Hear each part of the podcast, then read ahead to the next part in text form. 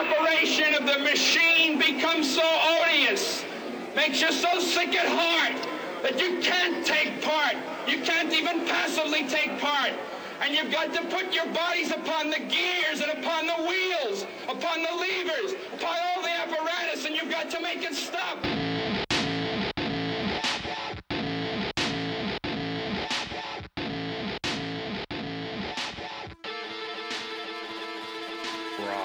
Welcome back to Comic Revolution Podcast.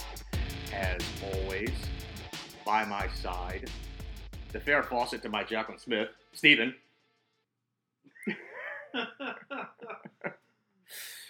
Come on, Steven. Who doesn't like some Charlie's Angels in their life? And that is true. All right, my friend. As always, I am Rokk. Uh, Steven, this podcast we're going to center on just a few news articles that caught our eye, as well as a few titles from Marvel Comics. All right. But first, let's do a little housekeeping. As always, you can check us out at the comicrevolution.com. There you can check out our news, reviews, and whatnot. I believe Kevin actually just posted a review for a comic that we are going to discuss in this podcast, even Iceman number one. Oh, really? And we will uh, we will touch on what uh, our boy Kevin had to say about the issue before we review it. It should be interesting. Oh boy, I have a I have a bad feeling about this. no. Um, and of course, you can check me out on Twitter at Rokk Revolution. That's two Ks. And Steven, And you can check me out at President Glover. excellent. All right, my friend. Let's check out the news, shall we? All right.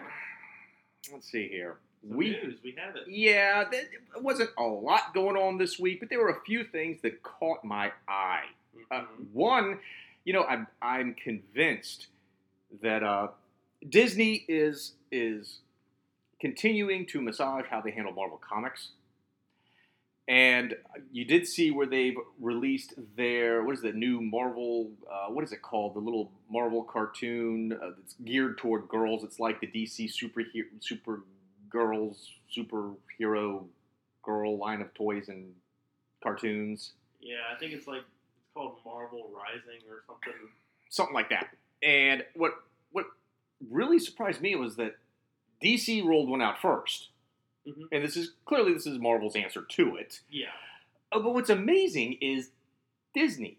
What do they do better than literally any company on the planet? Market to preteen girls. I mean, they just do, there's nobody who does it better. Mhm. I mean, that- that's what they built their entire business on. I come on. They're from their theme parks to their movies to their merchandise. That's how Disney's made their, their money. That's their bread and butter. Yeah. And how did they get beaten to the punch on this one? It really surprised me. I do think the reason for it, this is just my speculating, is because Disney's acquired a lot of stuff. Okay. And I think they were focusing on transforming the Star Wars franchise to a uh, preteen girl franchise. That's what they know. I don't blame them. I mean, it's what they know. They know princesses, they know preteen girls. That is their safety zone. That is where they feel comfortable. And they figured, well, you know what? Mm, We can shift it over to a preteen girl franchise, and enough of the boys will come along because of lightsabers and Wookiees and lasers. I think that's the conventional thought that Disney has. But they're going to move to what they want. And I think they've been focusing a lot on Star Wars. They really haven't had a chance to focus on Marvel.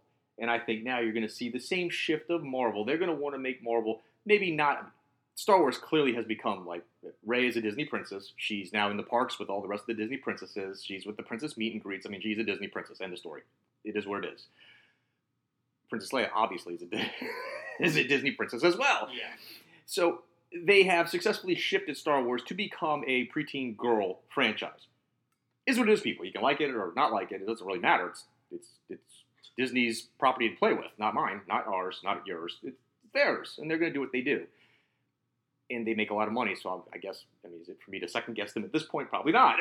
we'll see how successful they are over the next ten years, I guess. Yeah. I think you're going to see the same thing with Marvel now. I think they're really going to focus on trying to shift Marvel Comics from being a boy franchise, a boy company, to one that is more not exclusively girls. I don't think they're going to do quite what they did with Star Wars, where they're like, look, we're, we're going to have it's going to be Princess Leia, it's going to be Rey, it's going to be you know Laura Dern's character, it's going to be it's going to be women, women, women, women in control. It's going to be uh, the girl Jane Jane Lynn Erso from Rogue One. It's going to be you know the Solo's girlfriend's better than him in Solo. It's it's they're not going to quite go that far, I don't think, with Marvel.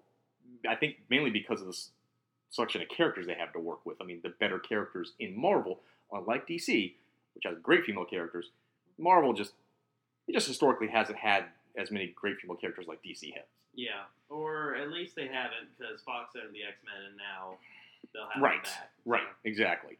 So I could see them trying to pull Marvel to be more of a not 100%, but I think they're going to make a real effort to make Marvel more of a teen, a preteen girl company as well, at least on equal footing as with boys.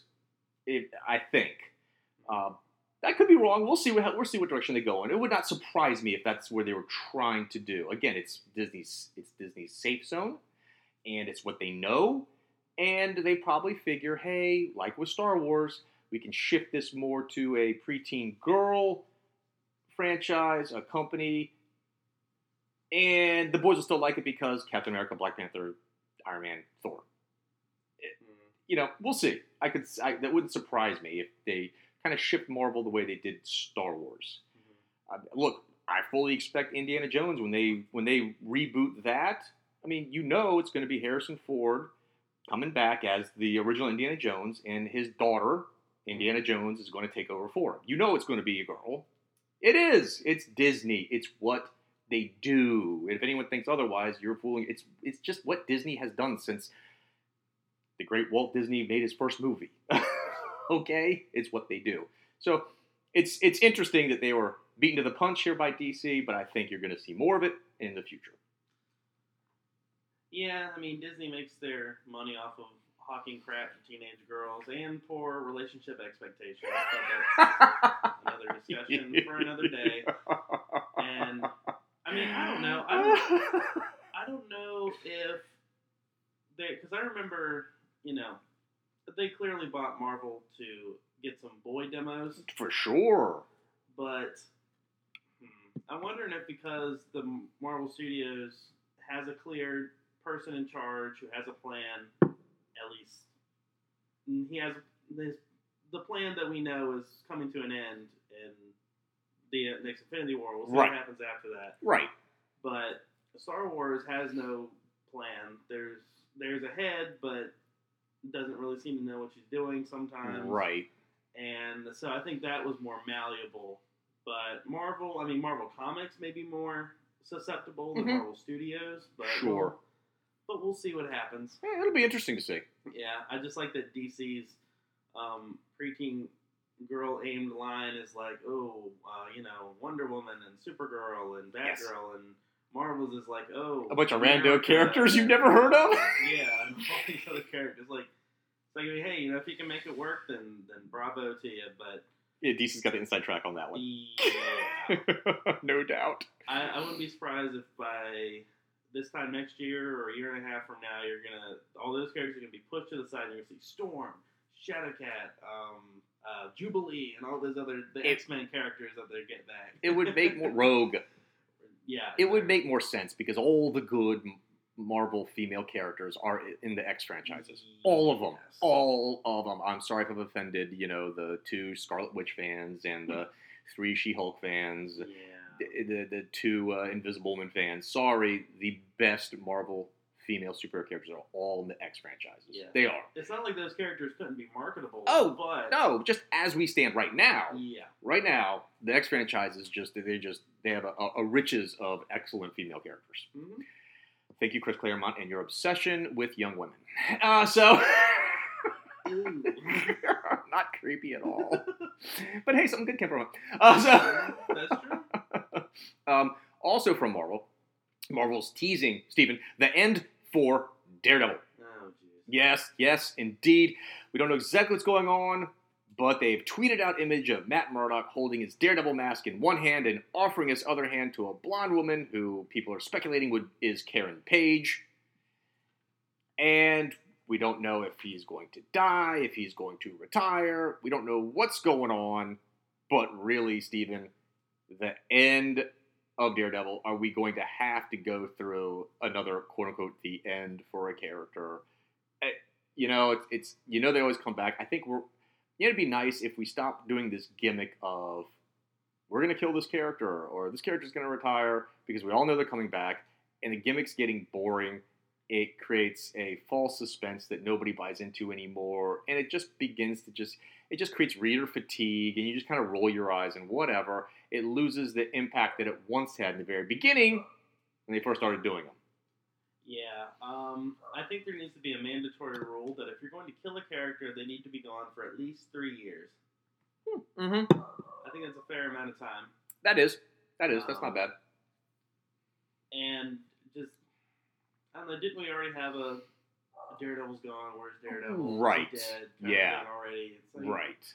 Come on, guys. I know we are going already going back to this well. It just seems too early. It just seems like it's a played out gimmick that it needs to go. It needs to go away for a That while. isn't gonna stick because oh, what's coming up on Netflix? Yeah. Oh, Whenever oh, Daredevil season three, so I Right. guess he'll be back. which is very popular. It just it Yeah, this is a gimmick that needs to go away. and odds are, at least for six months after this is over, he'll still be in other titles. I'll like, oh yeah, I forgot Daredevil's right. Oopsie. Sorry about that. also from Marvel, this was a little weird, Steven. I didn't know how to read this. So Marvel, very strange. Marvel, you know, you had the Tom King Vision miniseries Mhm. that came out that uh, didn't sell at all, but was a a a critic critic's darling, which means nada in the world of making money. yeah. But it's it's nice that if you don't sell well, you at least the critics like you. um, yeah, somebody might buy it someday. Make up on the back end. Right, exactly. Maybe the collected editions will do better. But anyhow, the Tom King Vision miniseries, uh, Critics Darling. After it ended, you know, the Vision franchise sat there for a little bit, and Marvel decided, hey, you know what? Let's revisit what Tom King did for the Vision in a new miniseries, and it's going to be. It was going to be a six. Uh, was it a yeah six issue miniseries? Yeah.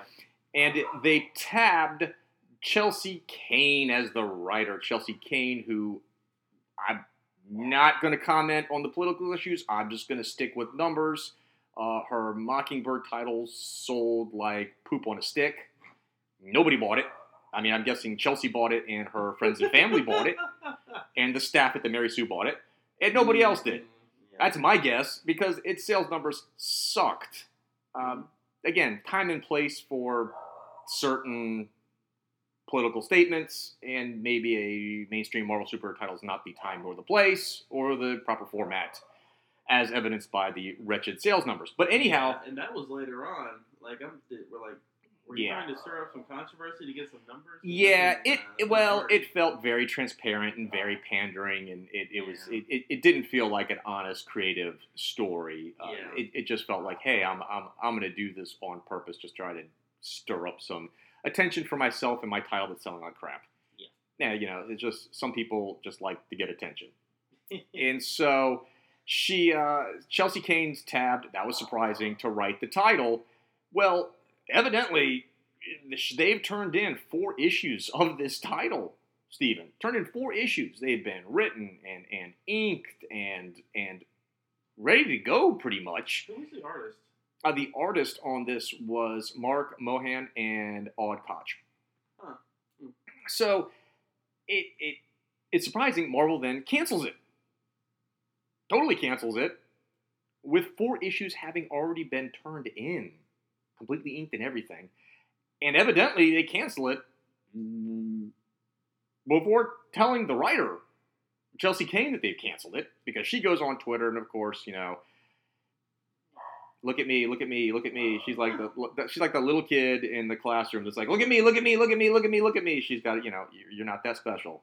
Relax, have a seat. Don't they all do that though? Uh, yeah, it's it's it's a it's a it's it's a common refrain. Like you do realize you write funny books. In the grand scheme of things, your job is about as insignificant, unimportant to society as any possible job. You're kind of like a modern day court jester. Sit down, Yeah. have a seat. hmm Yeah, not trying to be mean, but I mean, just know your role, as The Rock would say. know your role. Uh, or as another great, uh, great philosopher, Clint Eastwood would say, a man's got to know his limitations. You're Yeah. con- and and some of these uh, writers, they get on Twitter and they think that they're like, you know, you're not Mahatma Gandhi, you're not, you're not, you're not Albert Einstein. Just relax. Yeah. But anyhow, she's evidently posts that Marvel asked her to keep clean and quiet about it. She goes, but because they never, because apparently they never met me. Hey guys, I'm the one who's the pain in the ass. Remember me now? It's like, Oh, no, you're just a glory hound who thinks too much of yourself. It's okay. Um, so anyhow, And because I can hear there's cle- keyboards clicking, this is not. We're not saying this because she's a woman. We're no, there are a lot of writers just like her. Yeah. There's plenty of male writers who have the same attitude that they think they're more important than they are. It's like Mhm. you gotta believe me. This is not just to her. This is male and female writers. A lot of them have this kind of attitude. It just gets old after a while. It's like you're not that important. I've seen, Relax. I've seen a lot from uh, male creators, and I'm like, y'all just need to. Yeah, just you're, you're not helping your case. No. in terms of getting hired again. no so. these self-inflated egos. It's like wh- where do you get off? It's weird, and it's and it, by the way, it's not it's not appealing to people. People with massive egos that think highly of themselves. That's a turnoff in general. You know, are you going to date someone like that? No, you're not. You know, you don't want to listen. You don't want to talk to someone like that. You don't want to hang out with someone like that. It's not appealing. Yeah. It's not a social trait that's appealing.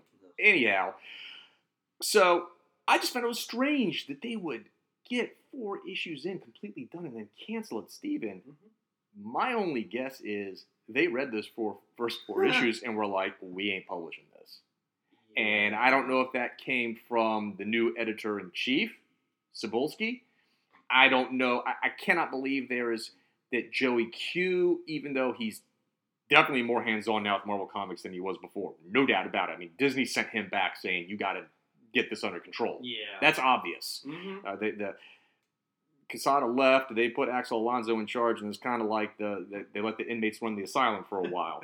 you know what I mean? And I think Disney really did send Quesada back to, to try to install install a little order. Yeah, that was the problem. Right. So I don't know if Joey Q read it, if it was Cebulski who read it. I don't know if it went higher up in the Disney organization. I don't know if Disney has said something, has has told Marvel Comics, look, you know what? Between the Roseanne issue and the James Gunn issue, look, we are Disney. We we are not interested in politics. We're not. Mhm. We're we're not. Now, is Disney, of course, is Disney super PC? Well, yeah, they are. Of course, they're PC. I mean, they target kids and they want to target every culture and religion and creed and race across the entire globe. They want to be successful in India and Asia and South America, Central America, America, Europe, Africa. They want they want everyone, no matter who you are, to love Disney and their products. So of course the products are going to be very PC because they don't want to ever offend anyone Yeah. okay. I mean, you go to the theme parks and the way their the, their cast members, the people that work there, the way they're trained, they're they're even trained uh, when they point. They don't point to things. Mhm. They're always there's a certain hand gesture they use because in some cultures, pointing with a finger is highly offensive. Like Yep. Disney does not want to offend any culture. That's that's their thing. They want everyone to feel very. They, they want to be a very safe place. That, that, but that's really what they want. They want it. They want parents to know that they their kids can consume a Disney product. It's going to have a safe, positive image. It's Mhm. going to be very inclusive. Mhm. You're going to have lots of women, lots of men. You're going to have lots of diversity, lots of cultures. It and it's going to be very sanitized for your enjoyment. Mhm. That is Disney. Yeah. That is what they do. Now I get it in this current climate. There are there are groups that pander to groups. I mean, you know, Breitbart's going to pander to the far right. Mhm. You know, uh, uh, uh, Colbert's going to pander to the left. Uh, there, you can go on and on. Fox News panders to the right, MSNBC panders to the left. So, and, and there are certain writers and creators that pander Yeah. to either the right or the left, and you can do that when you are a single writer, you know, or a niche company. Mhm. Disney's not a niche company. No. They want everyone. Mhm. So they want to avoid politics. While other, while Stephen Colbert, for example, by embracing politics, he's killing Jimmy Fallon Oh yeah. in the ratings because he's embracing politics and he's like, I don't care if I piss off all the people on the right. Mhm. I, t- the TV viewing audience is so tiny nowadays, Steven. Yeah. It's so small nowadays. You're fighting over scraps, the TV audience. I mean, it really is. If you look at the numbers for TV now versus what it was back in the 70s or Yeah. 80s, it's it's it's tiny. Okay, so he doesn't care. He's like, well, look, there's not much of an audience left. I'm just going to go for my supersize my niche audience, yeah. Go for pride. and he's killing Fallon for that. That's a smart move. Disney isn't niche. They're not going to do that. And with what happened with Roseanne and what happened with James Gunn, they don't want to be involved in any controversy. They don't want to be involved in politics. And I don't know if there's been maybe there's been a memo sent down from the big man himself, Iger. You know, he wants to fire Kathleen Kennedy. He's not happy about the social justice message that she's injected in Star Wars either. I mean, there's rumors where he's come out where he's not pleased about that. He Yeah. doesn't want that. That he doesn't mind it being a princess franchise. He doesn't want the messaging though. You know what I mean? Because he knows I can make it a princess franchise, but if it's not political, no one's going to care. Right? But the minute you make it political, people care. Yeah. It would not surprise me if Disney sent down a memo to Marvel Comics saying, stop. We're not doing this anymore. We're, we're not interested. We've already been through a couple of black eyes with Roseanne and James Gunn and the Kathleen Kennedys. Mhm. Brouhaha. Stop. And maybe that's why they canceled it.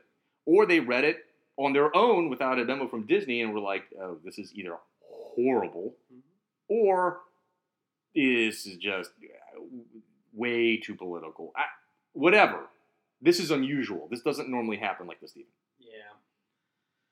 Um, I mean, yeah, I mean, Disney sees everyone as dollar signs, and they want you to come in and give you give them your money. So of course they're going to make it inclusive. That's just how it works. Yeah. But I don't know. I just I, I just don't think Disney cares that much. You know, that's that's why I think that these are so. Um, they have so many of these titles floating around Mhm. that are still being published somehow. Um, but I don't know. I mean, maybe maybe you're right. Maybe they read it and it just wasn't very good, or because I mean, the vision that the Tom King title that was like one of their very few like like you have to read this Marvel comic because it's really good, Oh, yeah. and maybe they don't want to ruin that. May- I mean, it's I possible. mean, I don't know, or maybe it was just they. I mean, this stuff has happened like this before, where you just there's no obvious reasons, like right. because of who's writing it. I mean, we can think, but sometimes they just cancel stuff. It's just like, why? Mm-hmm. And mhm. it's- it's like, they'll they'll do that sometimes. I mean, DC will do it too. Yep. but, Yep. Um, I don't know. It's a strange, it's a strange story, but I don't know. I mean, I assume she got paid for it. So, I, I would guess so. I mean, you did the work. I, it, Yeah. it would be really unfair, Marvel, not to pay her for the work she put in. I mean, you contracted with her. Okay, you contracted with her. She provided you the material. You should provide her with the money. Whether, whether you publish it or not, you got to pay her. Yeah, exactly. so I mean, I'm like, well, I mean, you got paid. I mean, what's what's the real harm unless Yeah, you think, I mean- well, I had something, I had something to say. Well, It's like, possible. well, Write write something I- under your own imprint then. yeah. Okay, well, say, change the names. Yeah, exactly. Make it an indie comic. yeah, you know. exactly. You might make more bank there. Who knows? Yeah, you never know. Yeah, you get paid twice for the same material. That's right. Hey. Um, so that was odd. And then the last bit of news, Steven, out of the world of DC's films, their cinematic universe, it, In- they're ever it, interesting it, it's God, it's, it's cinematic films. always something always going on over there, Steven. It's crazy. Yeah. Henry Cavill is uh, is evidently out as Superman, or at least that's the the rumor. that's the rumor. And it looked like I don't know, maybe DC tried to make a a power move on Cavill or something. I'm not too sure. It's, it's hard to say really what's going on. yeah. But it wasn't the Cavill said he wanted. It wasn't. He didn't get fired. No. It's they said that he walked away. Cavill left, and I don't know if they were negotiating on how many movies, what kind of pay, or I'm guessing it. Oh, I mean everything in the world comes down to money, yeah. right? I mean, let's be honest. the- the- Everything it's always about the money. Mhm. So my guess is it came down to what movies and what money. yeah. Um. And they played a little hardball maybe in the negotiations, and he called it bluff. Yeah. And now Warner Brothers is like, oh damn, Yeah. did not see that The coming. story leaked, and now what do they have again? More negative publicity. Right? It's So- just terrible. Yeah. You know, they don't need they don't need that. No, absolutely not. Do you? It's like um, it's like people saying why did uh, why did why did Disney kind of react to the like the the James Gunn news so quick. It's like, well, they just had Roseanne happen, and that was a that was a bad publicity, and they didn't want to deal with another one. Nope. Unfortunately, they created another one. Yes. but you know that was a little more understandable. Yes. Well, actually, both of them are understandable. I totally get why they did both of those. Yes. Um, yeah, Warner Brothers DC is just one after another after another, and they cannot afford that. No, no, they really can't. And so, do you, do you think Cavill is out completely? no, I don't. I think I think this is I think this is hardball on his part. I think he's he's holding up um, Mission Impossible sales numbers and says, Hey, "Hey, right, me. right, and they're Right. like, "Well, okay, well, we're just gonna do a Supergirl movie, and you can just sit in the back and wait for your turn." And he's saying, "Well, Netflix wants me to do this Witcher show, and I want to do it, right, so I'm gonna do that and go get paid, and you can go kick rocks." right. And um, and now Warner Brothers is in a, in a situation because they're gonna lose. I mean, they're gonna lose Ben Affleck. He's Yes. going through a lot. Right. He's, he's not capable of doing it. Nope. No hard feelings. But losing Right. Cavill like this, that's a huge like Indeed. it is like eh, that's y'all should have just suck it up, hire somebody who's good, and make Right. another Man of Steel movie. Right, Just put it out there, and you know what? If it's good, then that's good for y'all. Right, So why are you holding back on this? Right. Zack Snyder is not in the picture anymore. right. Exactly. And uh, look, I mean, Superman is a character that you can recast. Not a, not a big deal. Oh, sure. It is not like I have to have Henry Cavill. It's nice to have the same guy and not Yeah. constantly be shifting actors. That that is that is nice. That shows some stability. Yes, but it's not it's not a prerequisite. Superman is a is is the Yeah. most iconic superhero. Period. End of Mhm. story. Whether you like him or not, whether you think he's outdated or not. I mean, I'm not a big Superman fan, and I will openly admit he is the most iconic superhero. Yeah. Period. Okay, he'll be fine. You can recast that character. What do you think about the rumor of recasting him? Uh, recasting him with Michael B. Jordan. Um, I don't buy that. I don't buy that. I don't either. buy that. I There's no think- way. I think yes, you can racially retcon certain characters, and I mean, I guess technically you can racially retcon literally any character on the planet. I, I I mean, you understand that. Sure. I could also make the Black Panther white if I wanted to. I mean, Mm, you know, I could just be South African, and there you go. I mean, you could literally do anything. Whether you should or not is a different story. yeah. I think uh, I think I think Superman should uh, probably not go that route. And one big reason is, let's be honest, he was created by two Jewish creators, and he was really the symbol of a, a at that time a Jewish or Italian immigrant yeah. to America who was hated and shunned and very different. Yeah. And since they're both Jewish, let's not use Italian. Let's just use Jewish immigrant. And the name Kal-El, I mean, that is that is rooted in um, it is rooted in uh, uh, drawing a blank In Hebrew? Hebrew. Yeah. Yep. So it's it's I, I think you I think he you don't racially retcon Superman based on the creators and what he was created to stand for. Yeah, I mean, if you're going to racially retcon him, then maybe he should be Jewish. yes, Yeah. there you go. Exactly. So uh, that I'm, I'm not buying in the least bit. No. What about this suggestion I saw online from Comic Book Resources, which is always an endless source of stupidity and clickbait? The number one comic book website. Oh my god, I love it. For more just absolute clickbait trash, it's hilarious. They they have an article saying that in the wake of this news, what no super no Henry Cavill, not a problem. De- based on the fact that Wonder Woman has done so well at the movie theater, we could just make the new DC film trinity Wonder Woman, Supergirl, and Batgirl. Utterly missing the point that Wonder Woman didn't succeed because it was a female movie. It succeeded because it's Wonder Woman and Yeah. people love the character Mhm. and she's iconic. yeah. Guess who has never been as popular or as iconic as Wonder Woman? Supergirl and Batgirl. Yeah. Not even close. No. No offense to the fans of those characters. Look, I'm a Legion Superheroes fan. I get what it's like to like a comic that no one else likes. I get I get it. Supergirl and Batgirl couldn't hold Wonder Woman's jockstrap. Okay? That's a weird metaphor, but whatever. you get my point. Oh, You get my point. Yeah. y- y- you're confusing a classic, iconic character with two characters that just aren't even on the same level. No. Furthermore, you're insane for suggesting that DC would ever shelve the single greatest superhero character, the single most iconic superhero character ever in Superman, Mhm. and also shelving the single greatest superhero character, period, full stop, Yeah. end of story. Nobody sells more comics, movie tickets, merchandise than the Batman. Mhm. Despite how well Marvel Studios has been kicking DC's ass, the Batman is still the single greatest, most popular, and profitable single superhero there is. Mhm. End of story. DC would, would have to have had their heads lobotomized to Yeah. not have Batman be one of the film trinity. That that would just be. If I was a shareholder in Warner Brothers, I would immediately call for the CEO of Warner Brothers to be terminated on the spot for doing something that idiotic.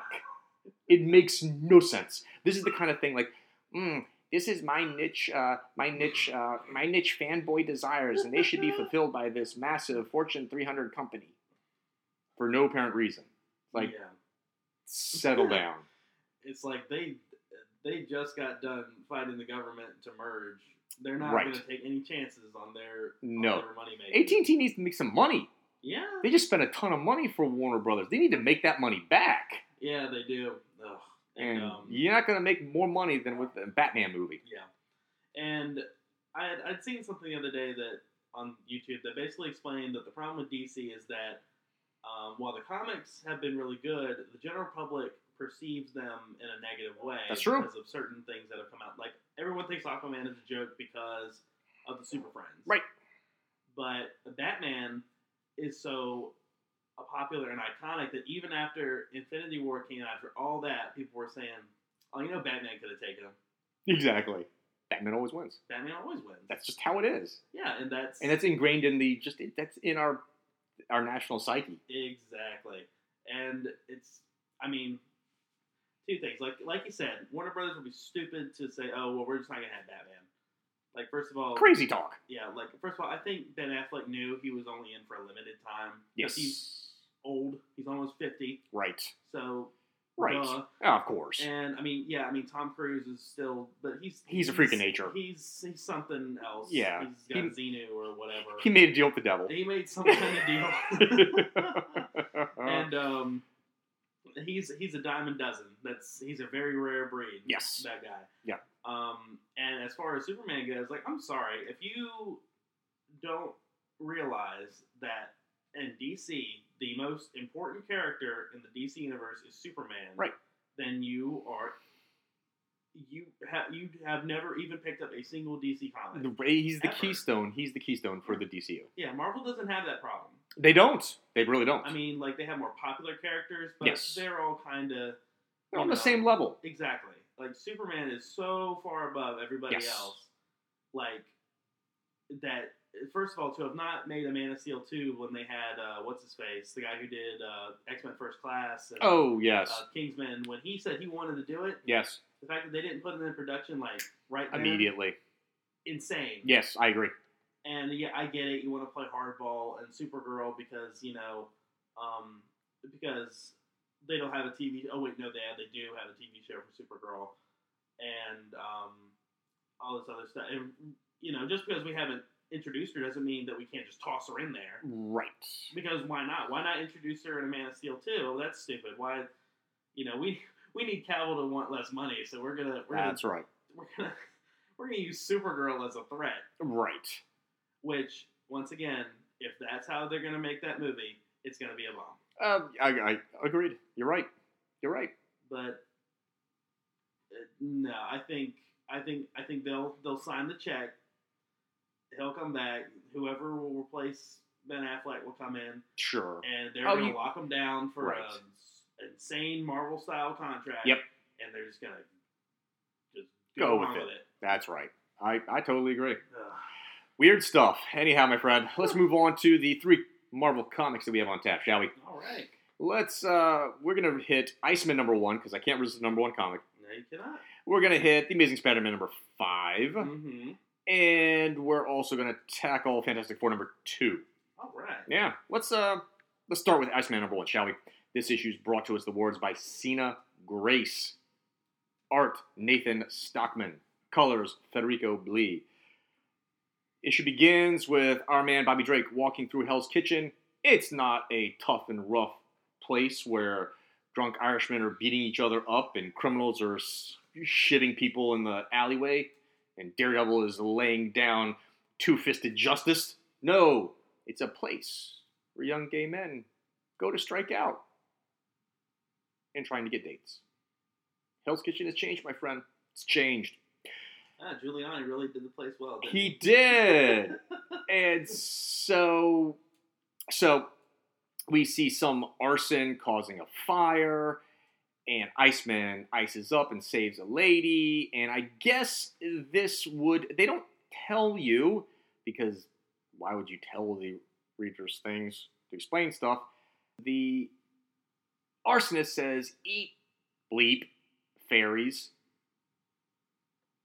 so or maybe it's a gay bar I don't know, but he's obviously a hate crime guy. I don't know. So, and then Spider eh, and Spider Man, Iceman, ices the guy up, and he's like, yeah, you know, so I'm out here trying to meet some guys, and and you know, I'm a catch. I hate when people say that, but like I'm cute and I'm smart, and I and enough to know that uh, the, the guy has about four minutes before hypothermia sets in, and when I was dating girls, it wasn't so hard, and now it's not really translating, and I don't. Who is he talking to?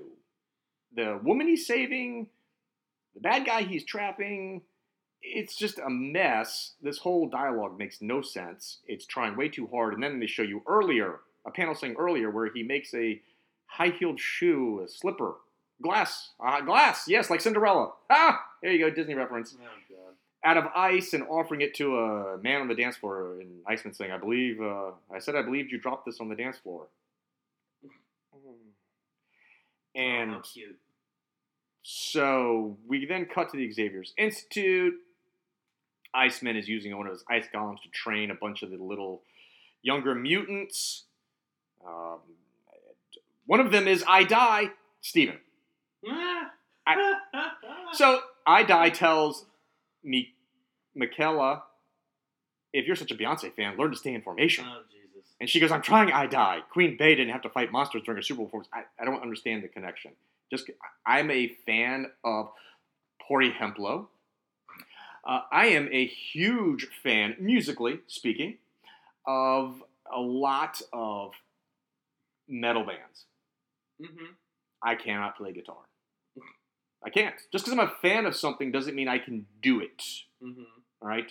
Uh, I don't think you being a fan of Elton John means you could play the piano really well. No. I don't think you being a, a fan of a you know of, of of a particular type of music means you can do that, right? Yeah. I I'm not too sure I follow this logic here. It's this kind of logic though, Steve. It's this kind of writing that just comes across as very forced and stupid. It's like I'm just trying to show you how trendy I am. Look at that. Oh, reference. But it makes no sense. Yeah. It makes no sense. Mm-hmm. Yeah. Um. I don't know. It, it, if if they had if it had gotten any trendier, one of them would have been doing that stupid backpack kid dance. And, um, somebody would have been uh, taking a taking a Snapchat video with filters During the fight. During the fight. Yes.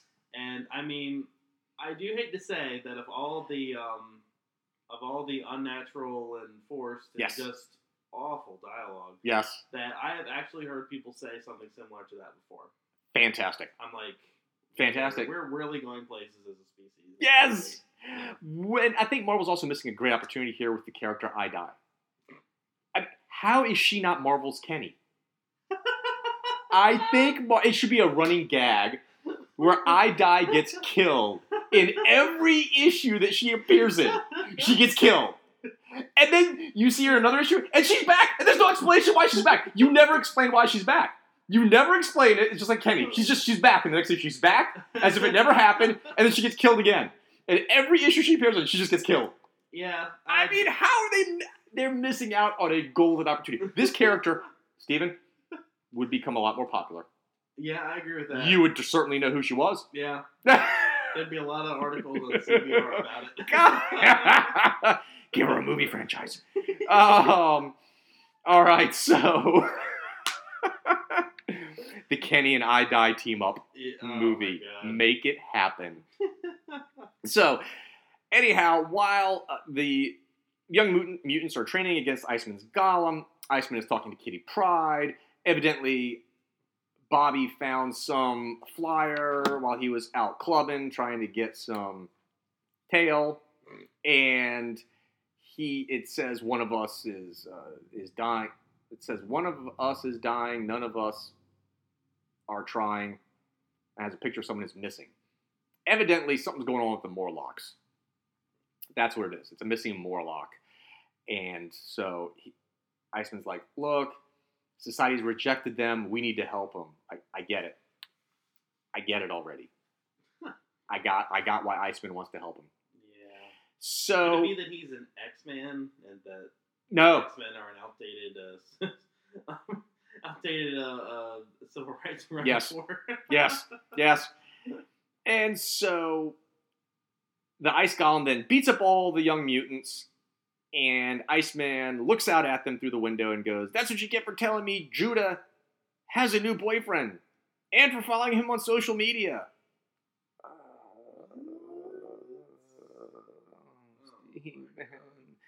This That's why he. So that's why he beats up children uh, because children do children things. can't get any worse. It's so it's trying so painfully hard, and it all of it feels so forced and awkward, like painfully so. Or is it just me? It's God, Steven. You're in your early twenties. You're in your early twenties. You tell me. Is this cool? Is this is this is this really super cool? Are you totally keyed in? Um, am I keyed in? Well, I mean, I'm. You are in your early 20s, Steven. This should be speaking directly I to you, right? That's funny. Um, well, let me let me tell you something. Um, you know, I'm gonna I'm gonna say I'm gonna save that point until the end because we still have so much. Oh, to go to. God. But um, it's it doesn't does it speak to me? It's speaking at me. It's me. I'm trying not to listen. There you go. I'm trying very hard. So we cut out this. Kitty shit says she's going to give Iceman a team. Unfortunately, her the team turns out just to be a team of one Bishop. Yeah. And so Iceman's not so thrilled, so he immediately starts texting, and we get full of like little text, you know, with like all the, you know, seriously is S R S L Y, though is T H O, you is you. It's it's got all the you're, you are. So we're we, the writer's telling us, I know how to text, guys. I can text. Yet you and everyone else on the planet can text. That's awesome. Yeah, my biggest pet peeve with people who text is that, and they put it in the comic book. But you said you and then SED. I get it. And look, I have a 14 year old son. I will tell you, my 14 year old son does text like this. He does. Ew. Because he's 14, right? Yeah, he's know. 14. But, I was but, lazy when I was 14. but right. But but uh, Bobby Drake is not 14. And no. He's a fully grown man. And do you know who doesn't text like this? Fully grown men. Yeah. They just don't. no. I got plenty of friends I text with from the age of about 21 to like my dad who's like 78. Okay? hmm Fully grown men don't text like this. No. So, anyhow, they go off into the Morlocks uh, lair down underground, and there they find some beaten up Morlocks, and then they're attacked by some mutants, and oh no. Mutants are uh, there's a group of mutants that look like humans, like regular humans, that are trying to kill the Morlocks, and Iceman quips mutant on mutant crime never okay. Make it stop. So, uh, anyhow, I guess the long and short of it is, in or somehow the human-like mutants believe the only way to help mutants out is to kill off the non-human-like looking mutants. Yeah. Did I miss could- anything there? They could fit in better. There you go. That's how that's how they they progress. That's right. So, anywho, and so the our bishop and Iceman beat the bad mutants, and then they're talking with the Morlocks about what to do next, and they find out there's some more bad mutants also in the sewer attacking other Morlocks. So they rush to save those Morlocks, and it's not that exciting. Uh, anyhow, long short of it, the X Men end up winning and they beat up the bad guy mutants. And then Bishop and uh, Iceman take off. But before they leave, though, because again, you might not know this, Steven. You might not know this after having read the comic up to this point, okay? Because we're page 18 of the issue. So you might not know this, but Bobby Drake is gay now. Uh, you might not know this, but in case you forgot, we've ended the fight with the bad mutants, and Iceman has one of the male mutants encased in like an ice stalactite hanging from the ceiling. yeah. So he's upside down, a la the very famous Spider-Man style kiss, where Spider-Man's upside down and Mary Jane plants one on him. Yep. Great movie moment. And Iceman goes, Gimme a Spider Man kiss to the guy. And the guy goes, F you. Well, we don't know exactly what he says, but it's all asterisk out you. Yeah. And Iceman goes, As if I'm saving myself for Captain America. Look, A, we already knew he's gay. B, you've now made him part of the hashtag MeToo movement because this is absolutely all day long sexual harassment. Period. End of story. Full stop. And it also, you know, I mean, look, I do know this. Uh, I'm not gay, so I can't say I know exactly what the perspective is. Sure. Okay, Sure. got it. But I have talked to lots of my friends who are, and I just like hearing their perspective on things. It's just Sure. interesting. I like different perspectives. I like different viewpoints in the world. I think it's interesting. Mm-hmm. I just like how people view things differently. And you know what? The- One of the things that, one of the, I guess, stereotypes or one of the negative things that people people like don't like gay people always say is they always believe that they're going to get hit on by a gay guy.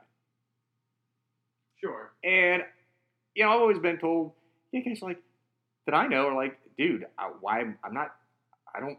A, I don't find all men attractive. B, if you're not gay, I'm not gonna hit on you because what's the point? Like, do you go hit on a lesbian? yeah. No, I wouldn't. That's stupid, right? waste of time, It's a yeah. waste of time. He's like, and B and, and C, it's just kind of rude. Yeah. If you know someone's not gay, why am I going to hit on you? It's just kind of, it's just that does, it's pointless and rude. So, and they don't like that that that that anti-gay position of oh they're just going to hit on you, oh right? whatever. They, like that's something that is not appreciated. So here, doing exactly what people who attack gays complain about. This myth that these anti-gay people say, "Oh, gay men, gay just want to hit on everyone." You know what I mean? It's like don't play into don't don't play into a myth. Don't play into it. A, don't play into it. B, it's sexual harassment. It's in in this day and age. Just just stay away from. Just stay away from this kind of stuff. Whether it's men on men, women on women, women on male, male on women. Just avoid it. it. I think in this current climate, you just don't just avoid it. Unwanted sexual advances, avoid. Would be my best my best advice. And, and it doesn't work. It didn't make Bobby seem cooler. It just kind of made him kind of creepy and kind of a jerk. It just and dorky. It just it doesn't. It's not necessary. It doesn't help the character. It doesn't help the moment. It doesn't. It doesn't do anything. Yeah. It's doesn't help the moment. It's not funny, No. and it just it's just there. Yeah. It's like a fart. Yeah. It is. It really is. And so we find out the man who is behind these human looking mutants hunting the Morlocks is none other than Mister Sinister. Because we haven't seen him a thousand times in the past two oh, years. Oh boy, yay! Ugh. And then we cut back to the Xavier Institute, and Bobby is hot. He is not happy. He's he's she mad that Kitty trivialized his his crusade to help the Morlocks to prevent Mutant Massacre Volume Two. And Bishop's like, man, you just need to check yourself. She knows, she knows that you were serious. She knows, you know, relax. And she sent you me because I'm, I'm, I'm, you know, a soldier. Whatever. Blah blah blah. Doesn't really matter. It's pointless. It's it's a, it's a fluff scene. It doesn't mean anything like much of this issue. Jubilee comes out of nowhere, and um, Bobby's like, "Whoa! What has two eyes? Compulsively chews gum and is the polar opposite of her jubilation namesake. Your face." Uh, is anyone finding this funny? It's terrible. I It's have, an, terrible. I have an answer for that. like no. Um, no. Yeah. So then Jubilee goes, Hey, I knew you'd need this, and hands out a jar that says Clunky Dad Joke Jar. It's just, it's not working. It's all so, it's, why would she be holding that jar? You, you know what I'm saying? Like, uh, did, did she know that Bobby was about to appear? Did she, I, did she, I don't know. It just, she was, it's just, if there was a it's too where she- forced. If there was a scene where she pulled it out of her backpack, right. then, you know, that would be one of those like It's in oh, her coat it's a- pocket. Yeah, it's it's a it's a weird, wacky, whatever. Yeah. Like okay, well, I mean, this is full of uh, strange things, so why not? Right. But that's not that's not what happens. Right. It magically appears in her hand. Right. It's great. Right. And so she goes, Look, you have a visitor. And he goes, I wonder who that visitor can be. He opens the door to the lounge where the visitor's waiting for him, and it is none other than Emma Frost, my girl. This is the first time in this entire issue that I actually got excited because it's my girl, Emma Frost, and she is her, her proper White Queen attire. It is not the PC uh, costume. She is in her full, oh dear, she is sexual. I'm sorry for offended your Victorian mm-hmm. sensibilities. White mm-hmm. Queen costume. Love it. Love, love Emma Frost. Love the White Queen. I love when she's rocking her classic look. She's kick ass. This is the only good part of the issue right here. I'm hoping that White Queen kills Iceman in the next issue and they rename this comic Emma Frost, White Queen. That would be awesome because I would buy the crap out of that title. Why? So you can have her make a bunch of um um. oh, did you get the? Did you hear the Ariana Grande album? It was so amazing. Well, I was She's also so hashtag inspiring. I was hoping it would also come with a different writer. well, uh, so, Steven, uh, Iceman number one, would you think? okay. So, what I was going to say earlier is that, um, you know, I, I was reading this issue and I was like, okay, well, if I was gay, I'd be offended. First of all, that um, that this is just oh, this is how they talk. This is just how gay people talk. You know, that's how they talk. Rokk, did you know that? I, I did. Well, yes. Um, I did. and I, I I know some some gay people who do talk like this. Um, I don't talk to them ever because they're annoying, and I know people who don't talk like this who talk like normal people. hmm And the vast majority of gay people I know talk like normal people because guess what? They're normal people who Yes. just happen to be gay. So to read this and to see the constant quote unquote witty um, kind of um, stereotypical uh, gay dialogue you might see in a movie where the gay best friend of the girl, of course, happens to have a pop culture reference at the ready like it's it's tired in movies, and here is just so so lame. It's like stop, just stop doing it, please. My God, just like it's like like when I read this, I told you I had to get a drink because it was so it was it was literally I was annoyed. I wanted to just stop and just quit. I said no, I'm not doing this podcast anymore. I need I need to I, I can't do it. You've officially pushed me too far, Rokk. I can't do it. But it, it, it, it's pretty bad. so I, the writer is is gay. okay. Uh, Sina Sina Mhm. Grace is is it? He is a know, he's middle aged. He's thirty or thirty two ish, something like that. Oh, I thought it was Early thirties. No, no, no, no. It's a guy. It's a guy. Um, he is a gay man. But They did Uh-huh. hire a gay man, which I kind of figured they would because Mm. you know you, what are you gonna do? You, you, you're not gonna roll Yeah, out You can't win on that one. Right. So it is a he, he the writer is gay, but it it It, reads like an old man trying to write a teenager it again. Does it does indeed. It reads like a, a, a straight person who's older trying to write a stereotypical gay character. Yeah. Because all we get is gay, gay, gay, gay, gay, gay, gay, gay, gay, Yeah. and it's not even done in a particularly interesting fashion at all. I'm honestly surprised there wasn't a point where Iceman just didn't go, "Honey, let me tell you," because that's the that is the one cliche that was not used. Right. So congratulations on the restraint. right, exactly. Yeah, it it uh, it was surprised me because when I, I I did a little re- I read it before researching Sina Grace. I, I didn't read the first Iceman miniseries that Sina Grace wrote, Sure. um, and I figured that you know I would read the comic then research the writer. So I was surprised that a gay author would write such a stereotypical gay character that was really not very interesting in the least bit and had very little to offer other than he's gay. Yeah, or appealing in any way. I mean, there's nothing, there's nothing else to Bobby's character other than I'm gay. Yeah.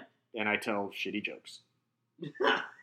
I mean, that's that's that's all I got from the. kid. There's literally yeah, zero, zero character depth to the character yeah.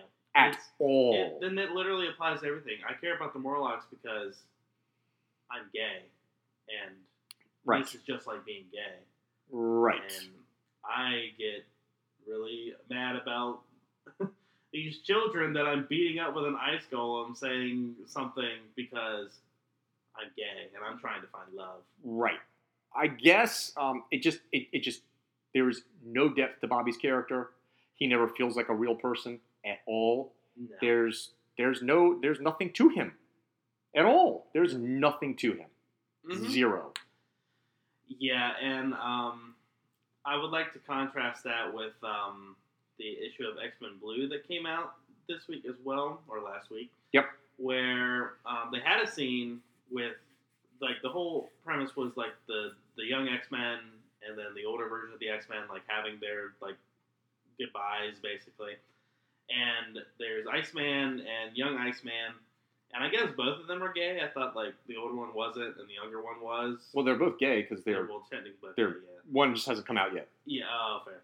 Um, but in that scene, they didn't have any of this Right. going on, which was nice.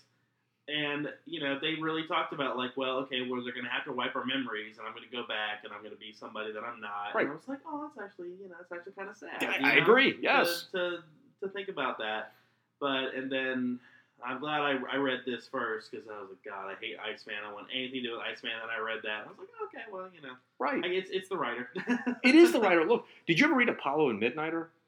Um, I actually didn't. Oh my god, it was so so good. It's gay Superman and gay Batman. yeah, It's phenomenal. It's great. And you know why?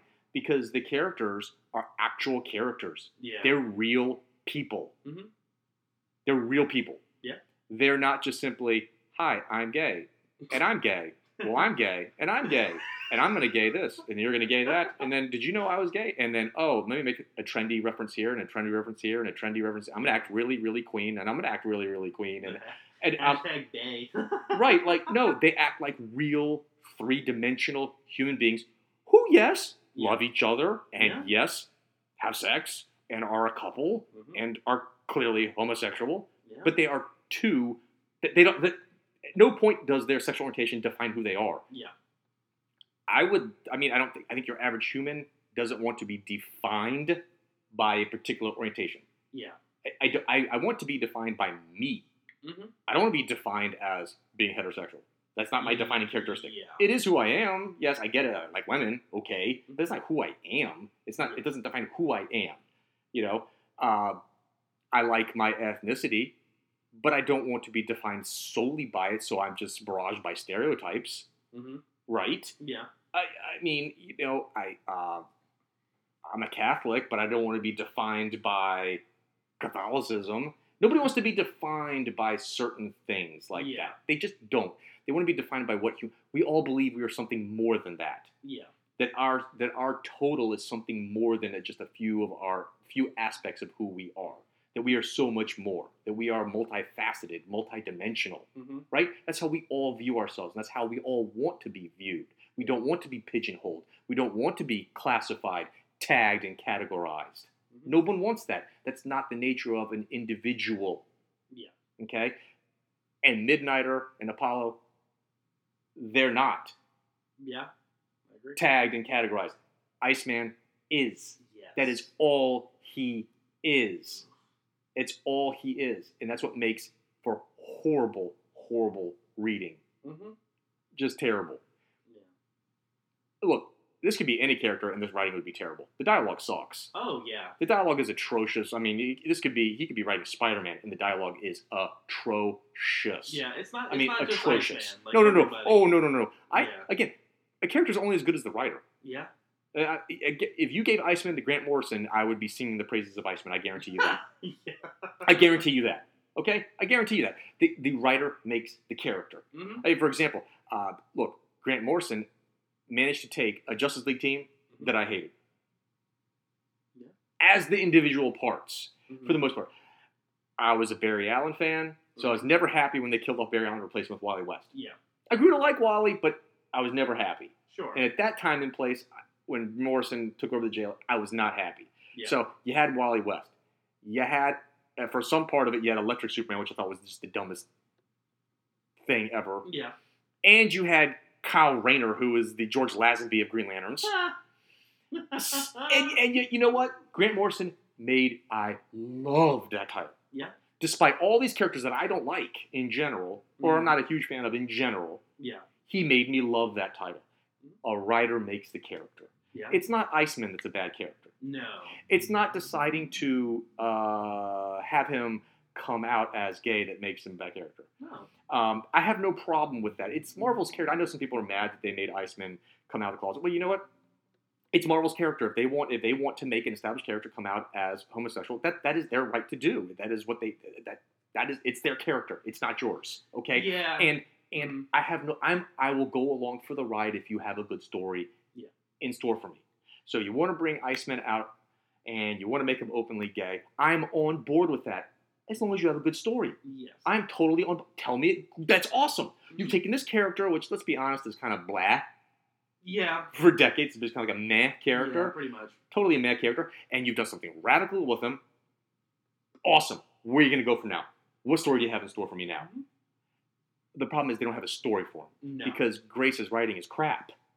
yeah. I don't, I don't mean to be ugly, but I mean this is bad writing, Steven. This is bad writing on any character. This is bad writing. It's bad. It's bad character work. It's bad dialogue. It's bad plotting. It's bad pacing. It's lacks internal logic. He makes references that make no sense. None of it hmm. seems realistic. All of it pulls you out of the story. It's incredibly dumb. It makes you lose IQ points with every page you turn. It's bad writing from top to bottom. There's nothing about this that anyone would consider to be talented writing. It's just not good. It's not good. Yeah, it's it's not. You summed it up right there. It's it's just, and I just want to I just want to reiterate. We're not just saying, you know, it's not like we're saying we're gonna say, oh well, Iceman is bad, but No! all these other characters were so great. It's like no, No! it was all written pretty bad. No, all the characters suck. Yeah. They all sucked. Know, they, do. all suck. Okay, none of them were good. no. And and, and he doesn't. And, and you don't do anything. Grace does nothing with this number one issue to to to that you're supposed to do with the number one issue. Yeah, that. What kind of comic are we gonna? What kind of comic is this gonna be? Do we know? Is it gonna be an action adventure comic? Is it gonna be a sci-fi comic? Is it gonna be a mainstream superhero comic? Is it gonna be uh, a lighthearted comic? Is it gonna be um, a dark comic? It's gonna be we. don't- I don't know. Yeah. it's going to be I, at this point. I think it's going to be a dumb comic that that targets a preteen audience. That's what my brain is telling me at the Yeah. moment. Um, have we installed any plot lines? We have the throwaway Mor- Morlock plot line, Yeah. Which you could have done something. which could have done with, some with, and but and you're going to roll out Mister Sinister again, again, oh who's going after the Morlocks again. Didn't we just see him with the the Wolverine stuff? Yes, it, none of this is original. Oh, people going after the Morlocks. Well, wow, like that hasn't happened about a gajillion times before. Like they that even was reference it in the comic. Yeah, like that, can you pick anything more uninspired and uncreative? And then you roll the White Queen out. We don't know what she's. It just nothing really Why- hooks you. What does she have to say to the Iceman? They Don't don't know. have any connection. No, he does nothing to hook you to come back for more. He does nothing to make this stand out from other comics other than Iceman's gay. Yeah. I guess that's the one thing he has to make it stand out from the comic from from other comics on the market. I guess Mhm. I don't think that is sufficient. No. and I don't know who the target audience is, Stephen. I, I I'm trying to struggle. I guess I, I, I guess maybe you and I are missing it entirely. Maybe this comic is really going to appeal to uh, gay readers who like superhero comics, and maybe they maybe those readers will love this title and pick up on stuff that we're missing. That is entirely possible. That is true. That is entirely Yeah. possible, and I'm and I'm not going to discount that being true. Sure. That is entirely possible. I don't know how big of an audience that is, Stephen. I don't know how big of an audience that is. I don't know if it is economically viable. Maybe as a webcomic it is. Uh, maybe as a digital only comic it's economically viable. I'm sure that Sina Grace is not a big ticket writer. He's got to come cheap because he's a no name. yeah. And the art is not a big name artist either. So that can't be so expensive. Yeah. So maybe if you do this as a digital comic, it could be economically viable. Is not going to be economically viable as a print comic, Stephen. You know this title is going to sell like crap yeah. because it. I just think it's you, you are targeting way too niche of an audience. I'm not discounting that there will be an audience for this title. There will be an audience. There is literally an audience for any title on the planet. Yeah, that is true. Okay, I mean that's just how it is. Sadly enough. So there will be an audience for this title. Yeah. I, I just think it's going to be an extraordinarily tiny, tiny, tiny audience. yeah. And I think if you want to do Iceman's character justice, you want to do do the character realistically Mhm. And try to Oh, yeah. market him to mainstream superhero readers. Much like, and I hate to go back to Midnighter and Apollo, but I just love Yeah. that title so much, Mhm. and I know so many guys, straight dudes, just regular straight dudes who love superhero comics Yeah. who adored that title. Mhm. And yet they were still true to who the characters were. Yeah. You you can do that. I don't think this is doing that, and I think as a result, this is so super, super, super, super, super niche that there's no real audience for this. And it'll never be economically viable. Now, this is a miniseries, and the reason why it's a miniseries is because its ongoing got canceled because it sold like crap, and Marvel's like, well, let's roll out a miniseries and see if there's any more interest in it now. Yeah. And I don't think you're going to I think you're to be stuck with the same incredibly small sales numbers. Yeah. I'm starting to see why that ongoing was canceled.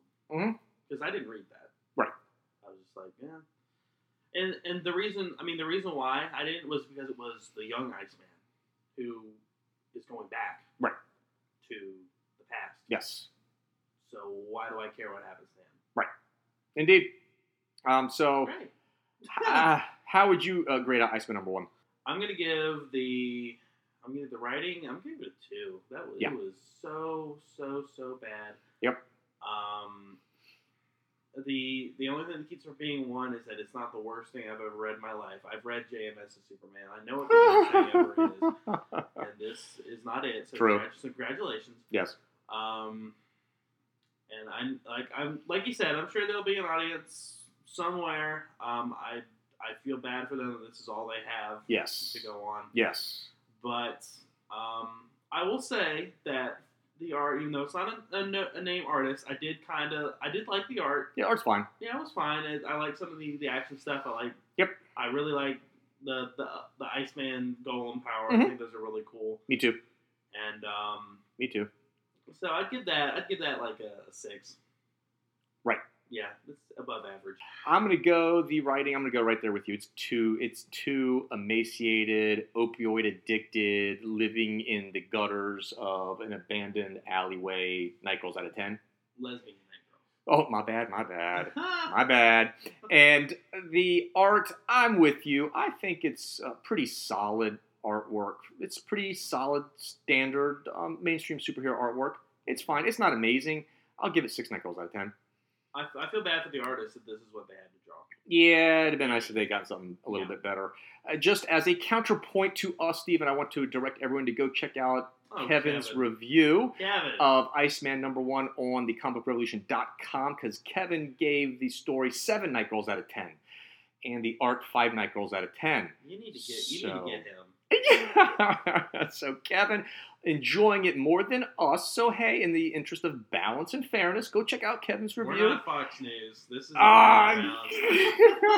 go ch- go to the website, check out Kevin's review, and what the hell, you might agree with Kevin more than us. Uh, so anyhow, there you go. I think uh, Iceman deserves better. He's a cool character. Cool. Uh, didn't mean to do that. He's a good character. He- right? It- It's a character that I think could um could benefit from uh, better writing, and uh, well, we'll we'll see. We'll see what the future has in store for him. I'm not. I'm not picking up another issue of this. I, I, I won't either. totally agree. Totally agree. Uh, next up is Fantastic Four number two by Dan Slott, pencils Sara Pichelli, ink Sara Pichelli with Elisabetta D'Amico, colors by Marte Gracia. In this, we have our Fantastic Four family Reed, Sue, Johnny, Val, creating universes all throughout the multiverse. We see one of the universes they create kind of like a, it looks like Avatar with the creatures being red versions of the blue Avatar, Navi. Yeah.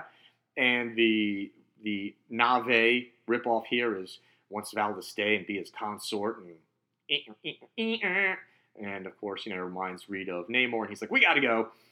And we do see that Val and and Franklin are older now; they're like teenagers, and so we learned that uh, uh, we learned that Franklin is creating universes, and Molecule Man helps him bind it and anchor it to reality, and that's how we they are recreating the multiverse.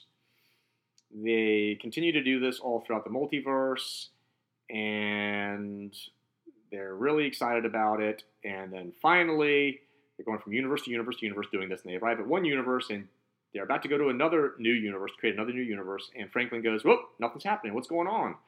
And Reed runs some tests and goes, "No, you still you're still an Omega, you know, level uh, superpowered metahuman."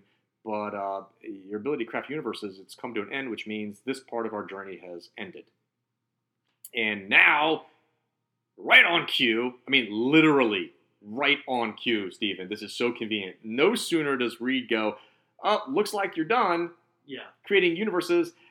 This female character goes, ah, time to make things right, time to grieve. And this weird anime looking, she looks like your typical villain from your average anime, I think and her Yeah. name her name is the Griever at the end of all things.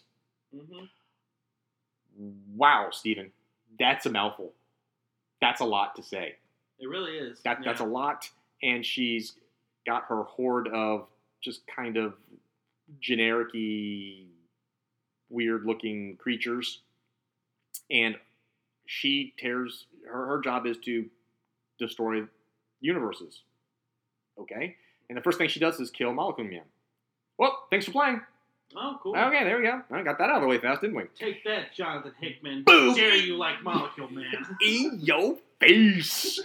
um, so she proceeds to destroy this universe and chases them through all the various universes that they've just built and destroys them one by one by one by one while chasing them through all the universes and while monologuing like a motherfucker too.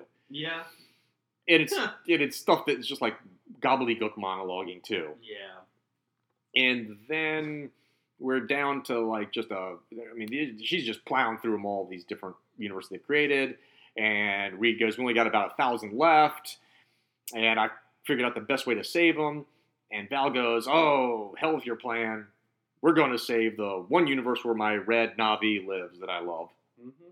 So she screws up. You done messed up, Val. So she's like, the Griever follows him there, and the Griever, with one flick of her finger, takes out Franklin. And then Franklin comes to and sees that the Griever has now taken out everybody. And at this point, the Griever is like, You'd question my power, my place, and things, so, so be it. And creates this transmaterializer can take you to any reality. So this is great. Read this woman, has the ability to destroy all universes. Yeah. Is unstoppable. Mhm. Has I mean, literally took down Franklin, the most powerful superhero in the Marvel universe, Yeah. with a flick of her finger. Powerful mutants. Yeah. Right? Uh, took killed Molecule Man, arguably the most powerful character in the Marvel universe. One of the most powerful characters in the Marvel universe. To be. Yeah. Mhm. Took him out with the flicking of her, of her finger. Mhm. So we've now established that she is, I mean, yeah. she's God, basically. She's Pretty much, unstoppable, yeah. right? But you know what? Reed managed to say, you know what? You wouldn't beat me if uh, Ben and Johnny were here. If it was the real Fantastic Four, you wouldn't win. And she falls for it. Yeah. Creates this device so he can bring Ben and Johnny there Yeah. to then fight her. Mhm. Someone this cosmically powerful Mhm. is this stupid. Is a moron. Yeah. I it just you, you can't you can't you can't do that. If, if you make a character this cosmically unstoppable and omnipotent and omniscient and everything else, Yeah. they, they can't also have the IQ of a, of a toddler. So If if she hadn't, uh, honestly, I just wonder if she hadn't have said, "Oh, this is all the Fantastic Four, like he he probably never would have thought of that. Right, right So good job, lady. right. So she creates this machine so he can then teleport Ben and Johnny to them, which she does. Yeah. And then she's like, "What is this deception?" You know what the deception is, Stephen?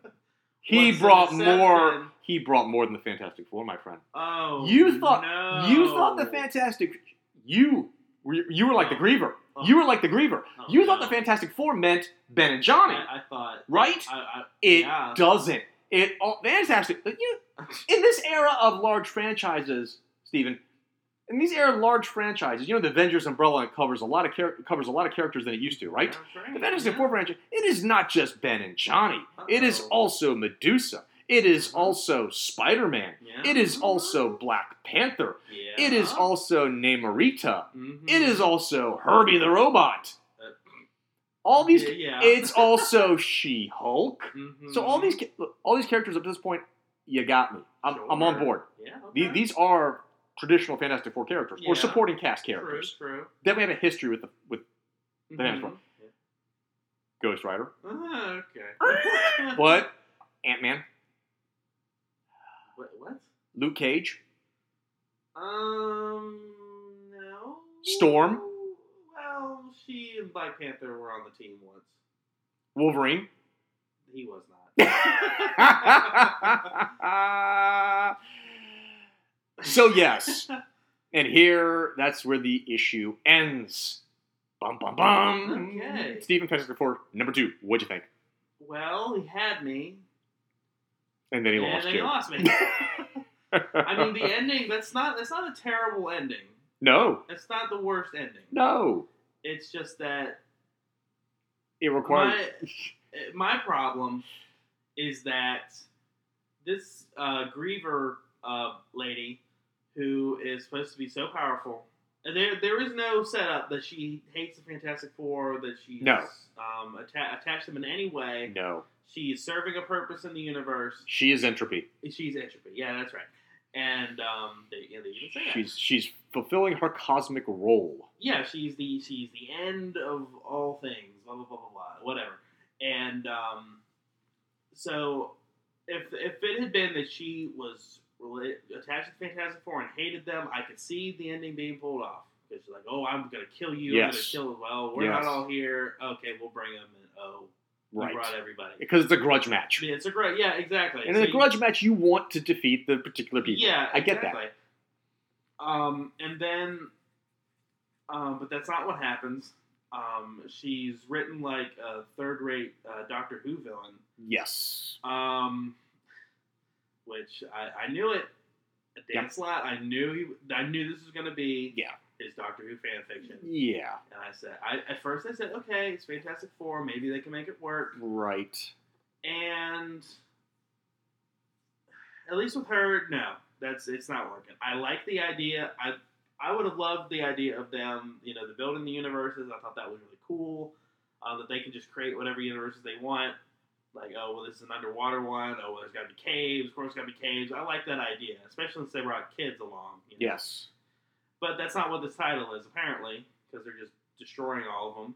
Which what a what that has to be the worst. It's like we spent all this time Yes. away in um, Fox. I mean, the multiverse, Yeah. And we have to just watch everything just get destroyed right after we finished it.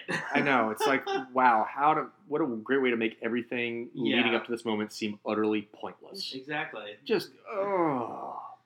And I'm just like, okay, and okay, so we're not gonna have Ben and Johnny have a real reunion.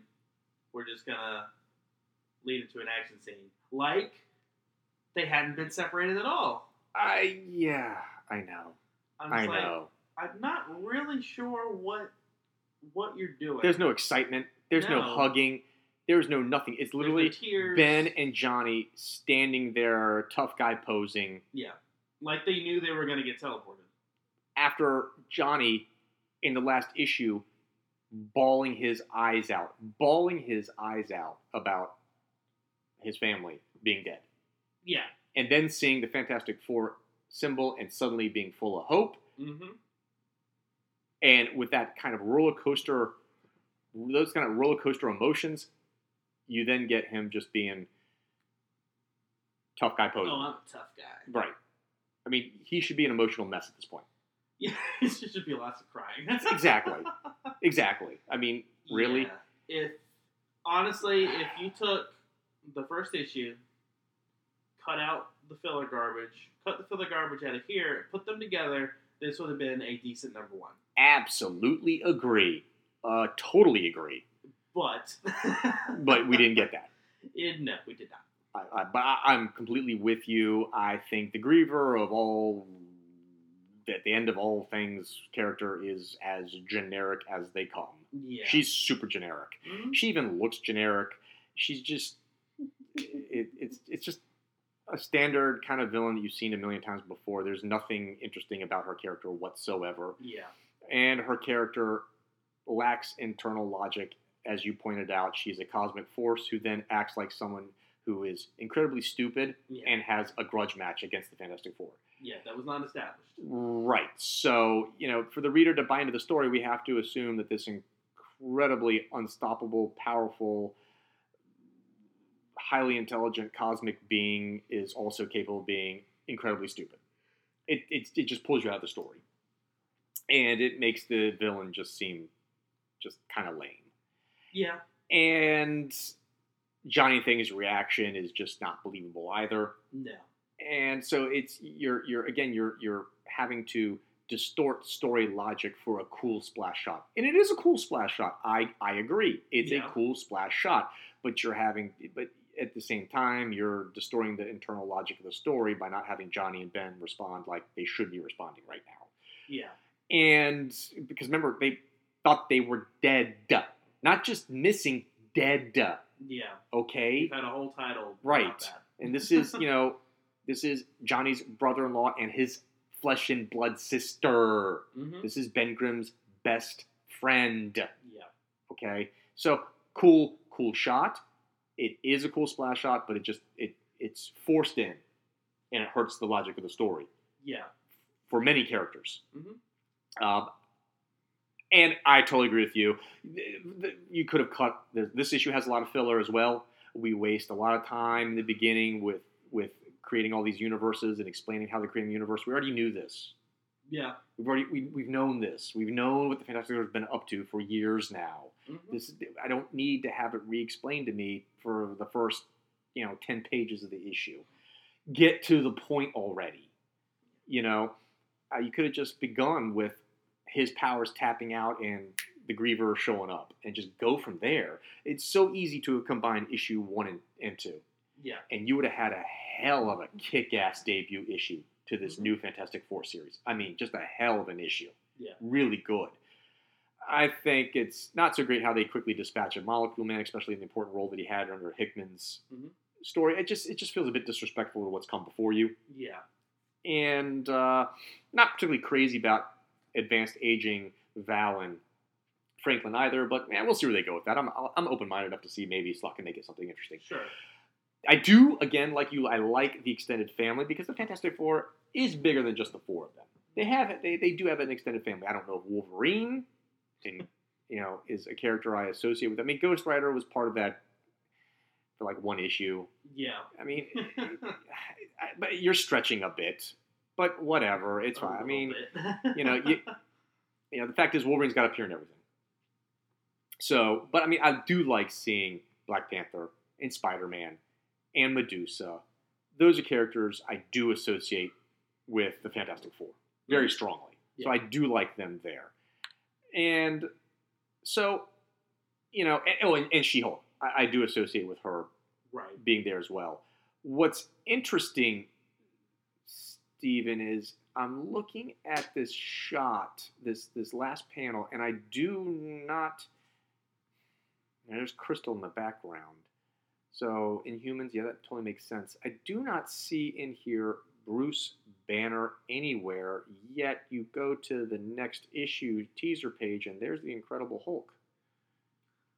Yeah, isn't that weird? Hmm. Yeah, isn't that strange? I actually didn't notice that until you brought it up. Yeah, and he's Huh. and there's She-Hulk, and you see She-Hulk in her Jen Walters form, right there in her smart attorney power suit and glasses.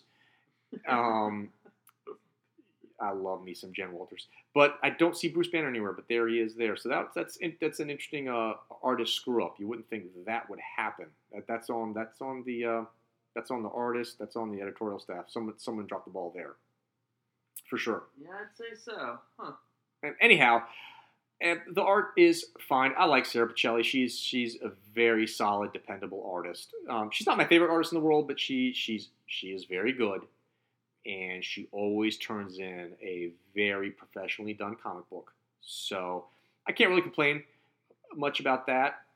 Um, I don't know. It's it's again it's I, I, it's unfortunate. I feel like that Slott is giving us a story that is moving too slowly, has too much filler, and is lacking depth. It feels like everything is right on the surface, to me at least. Yeah, I would agree with that.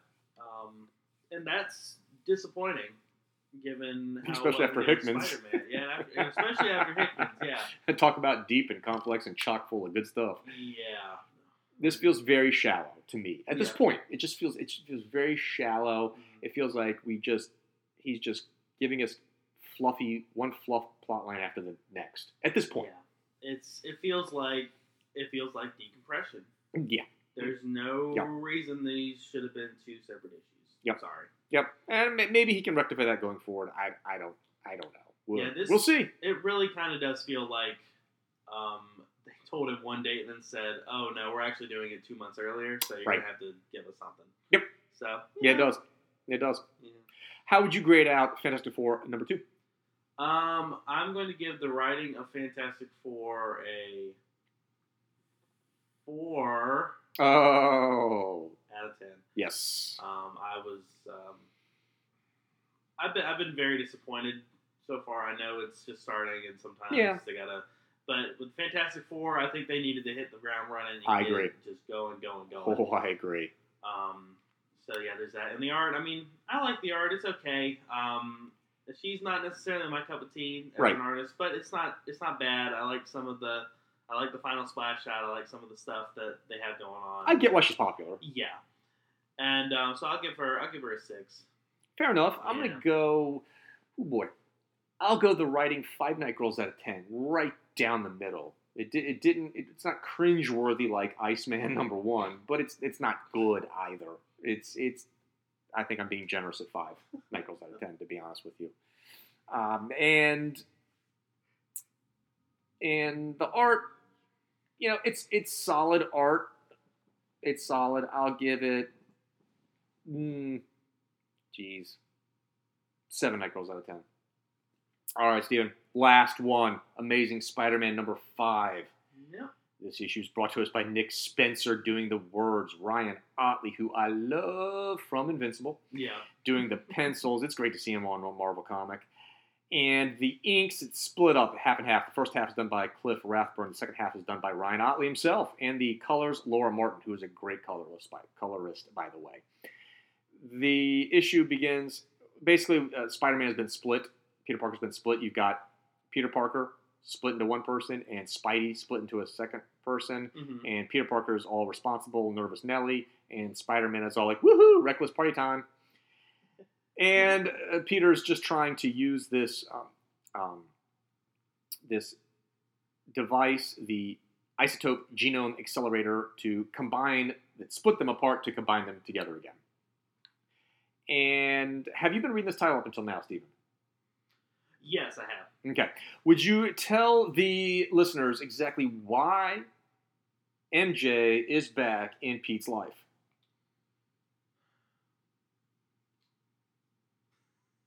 I wish I could tell you, but literally the first issue ends with, "Why did we break up?" Oh, Right. You know, I don't remember. So let's just get back together. Right. Yeah. That's all we I- got. Yeah. I- I feel like we deserve a little bit more than that.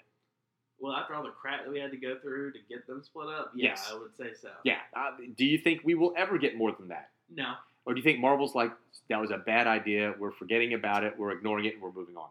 I think that's their strategy. Yeah. Okay. There you go. Just uh, forget it. Agreed. Agreed. So we see Pete and MJ walking together. I just got to tell you, Steven, regardless of anything else about this issue, I will give this comic a good score just because I get to see Peter Parker and MJ together. It Yeah. fills me with such happiness to see these two together. This is, in my humblest opinion, my humblest opinion, this is Marvel's Clark Kent and Lois Lane. Yeah. This is just like DC cannot. You just you can't do it. Mhm. I know you can do anything, but you can't. You can't have Shouldn't. anyone else together other than Sup- Clark Kent and Lois Lane. Yeah. And I think we learned that lesson with the wretched, vile Superman Wonder Woman pairing of the New Fifty Two. Yeah. That was awful. That was bad. That was awful. that was something. Awful. It's like watching your parents have sex. It was terrible. It was terrible. Nobody liked that. Nobody enjoyed it. It was awful. Just like Clark Kent and Lois Lane must always be together, Peter Parker, MJ must always be together. So yeah, that just seeing them together, just it just with each issue, Steven, it just makes me smile. yeah, It just makes me smile. And the long and short of it is, MJ basically is like, you know, I used to think about, I didn't want you to be P- uh, Spider-Man, and again, I think this is our walking back the whole Yeah. mess that Marvel put themselves in by splitting the two up, right? Mm-hmm. Uh, she goes, I used to think I didn't want you to be Spider-Man, but I've realized, you know what? That's why I love you. Yeah. That you are Spider-Man. That's Mhm. exactly why I love you. And so we then cut to the present day. See, that was a flashback scene. The present day is Peter Parker all badly beaten up and bruised and bloodied and lying on the ground am- amongst a bunch of rubble. Then we cut back again and go. He re-explains the first four issues of how he got split from Spider-Man, and his roommate is now the Boomer uh, boomerang. Boomerang. ex-criminal. And Peter's like, "How am I going to get this device, this MacGuffin that I need to reunite myself with Spider-Man?" Oh, my roommate, the thief. I'm just going to casually talk about how, oh, no one could ever break in and get this from Doctor Connors, and and he's going to take the challenges and be like, "What? I can do that!" And that's exactly what he does. Yeah. And Boomerang does indeed steal it. And you see Boomerang loading up his van with the uh, MacGuffin, and Peter Parker had Hijacks the van. hijacks it because he because he spider traced him. He spider traced Boomerang, so he hijacks the van, tears off with it, finds. You see one panel, he's ripping off down the street in the van. In the very next panel, he has located Spider-Man lying in a web hammock between two buildings and has set up the device right there. Huh. Wow, my friend, you want compressed storytelling? That That's compressed. that is compressed to the point where you might have skipped over a few plot beats to get there. But you know what? After reading as much depressed comics as I've read, yeah. I will get I will take it. Yeah, we'll I will take it. I will take it because honestly, what what what the story between driving away in the van and getting set that I set up next to Spider Man, I, I probably didn't need to read it. Yeah, I agree. Though it was very compressed. and Peter's like, "This ends now. We got to fire this device up. We got to, you know, merge each other." And then Spidey's like, "Uh, uh oh, look, giant robot army." And we see it's the Tri Sentinels, and we see they're being controlled by uh, Mendel. Yeah, Mendel Stromm. Yes, and then Mendel Stromm, he himself gets attacked by some like kind of like alien bug-like Yeah, cybernetic creature thing. we don't-. Yeah, we don't know who's who it is because they talk from off panel, but Yeah. they're like, "Uh, Mendel, you think that tech support came for free? Uh, I'm going to kill you," and he kills him. And then we see the character, and it's I I don't know. have no clue who that. I don't know who that is. I don't know if we're supposed to recognize the character. I don't recognize the character. Looks like some generic weird bad guy. Yeah, it looks like the blue skull. It does kind of look like the blue mummy skull. Yeah. And so then we cut back to Pete and Spider Man running from the Tri Sentinels, and the Tri Sentinel blasts the ground where Peter is, and that's how we see him all bloodied and lying on the rubble. Boom.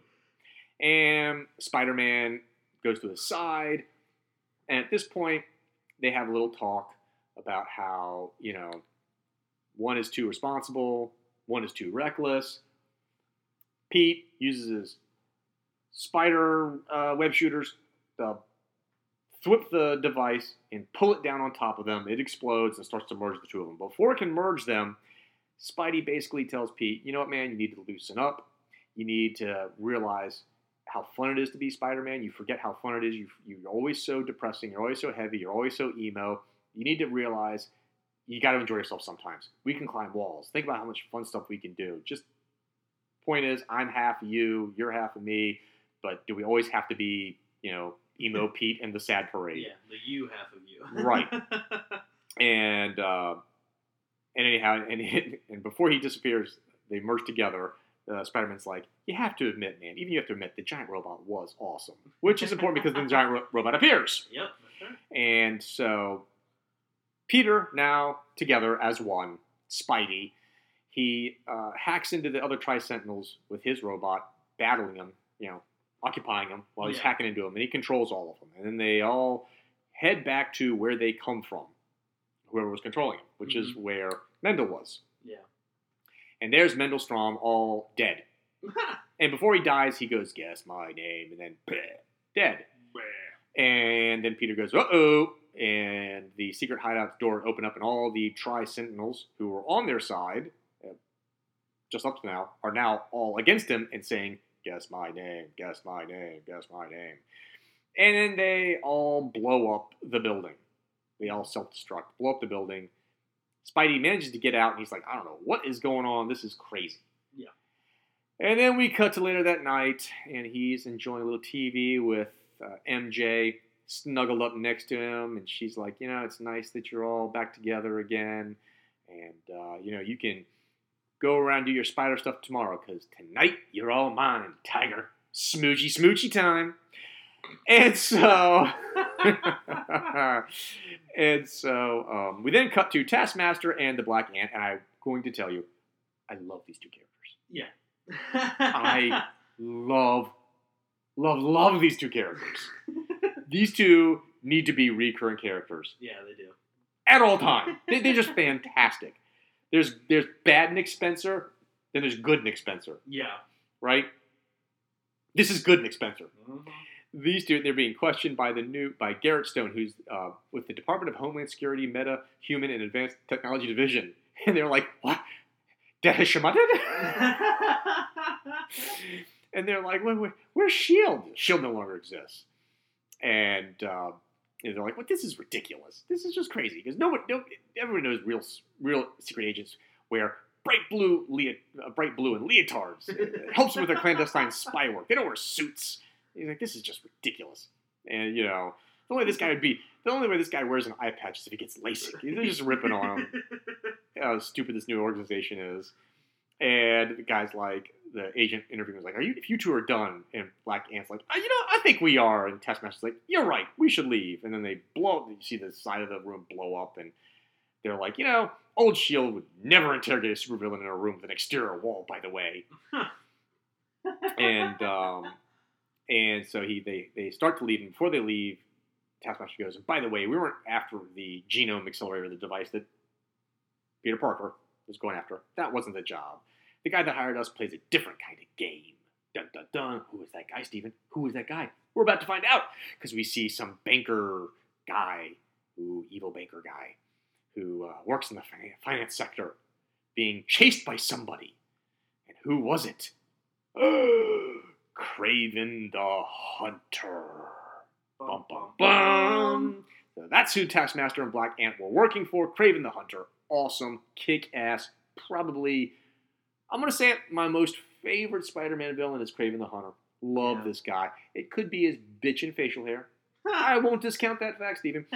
But anyhow, that's the end of the issue. Amazing Spider Man number five. What do you think, Steven?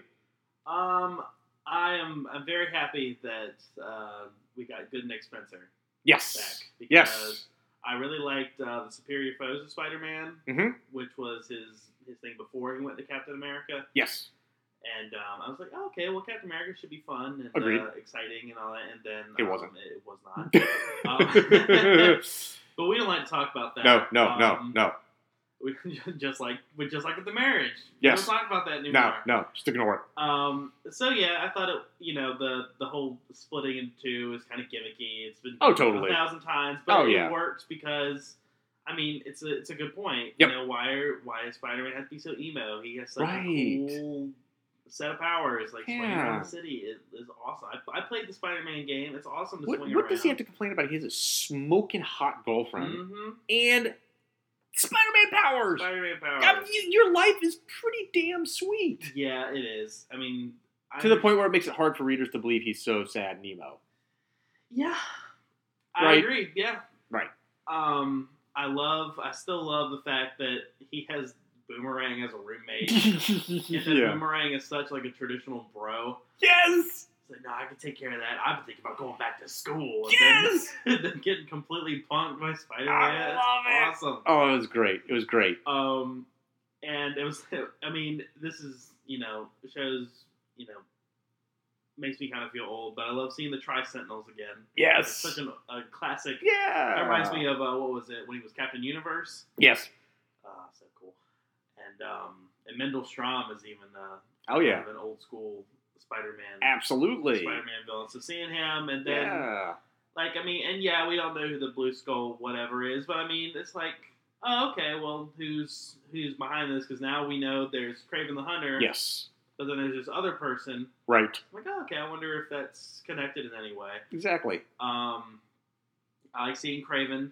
Yeah. I feel like it's been a little while. It does feel like it's been a while. Yeah, but um, so yeah, I, I honestly, and I love the art. I mean, like Ryan Ottley's awesome. He's so good. I love him. Um, it's. I mean, honestly, I can't think of anything bad to say. Yeah. Look, the Black Ant and the Taskmaster, Yes! I love. yes. look, I'm, I'm with you. This this is good, Nick Spencer, and I'm so glad after getting bad Nick Spencer on Captain America. For what seemed like an eternity. God, yes. Um, it's so great to get good Nick Spencer Mhm. on Spider-Man. Yeah. This is a fun title. Yeah. It's just fun, and I think Spencer is is showing his direction on Spider-Man is going to be different. And, and- I Yeah. mean, he, he I mean he puts a spotlight on it. Mhm. I mean, this is the whole point of this opening story arc. Yeah. This this five issue story arc. The whole point of it is Spider-Man has been super freaking emo and depressed. Yeah. Why should he be? He's got. We're going to give him MJ back. He's got awesome powers. You know what? It's okay for Spider-Man To have to have fun. to have Yeah. fun. He's not Daredevil. Th- right. This title doesn't have to be depressing all the time. This can be a fun title. Yeah. Spider-Man has historically been a fun title. yeah. Yeah. He's always had his problems, no doubt. Sure. But but it's always been there's always been a sense of fun to the title as well, Mhm. and I I like that. And believe we're still going to get problems and, Oh, and, sure. and drama and issues, of course. But in general, the general what Spencer's telling the reader is, look, this has been kind of a depressing title for a long time. We're gonna change it up. Yeah. We got MJ back. We're gonna focus on classic Spider-Man and having some fun. We're gonna make this. This is a title where if you want just straightforward, fun, action adventure, superhero stories, I got what you want. Yeah. I got what you're looking for. This is what we're going to give you.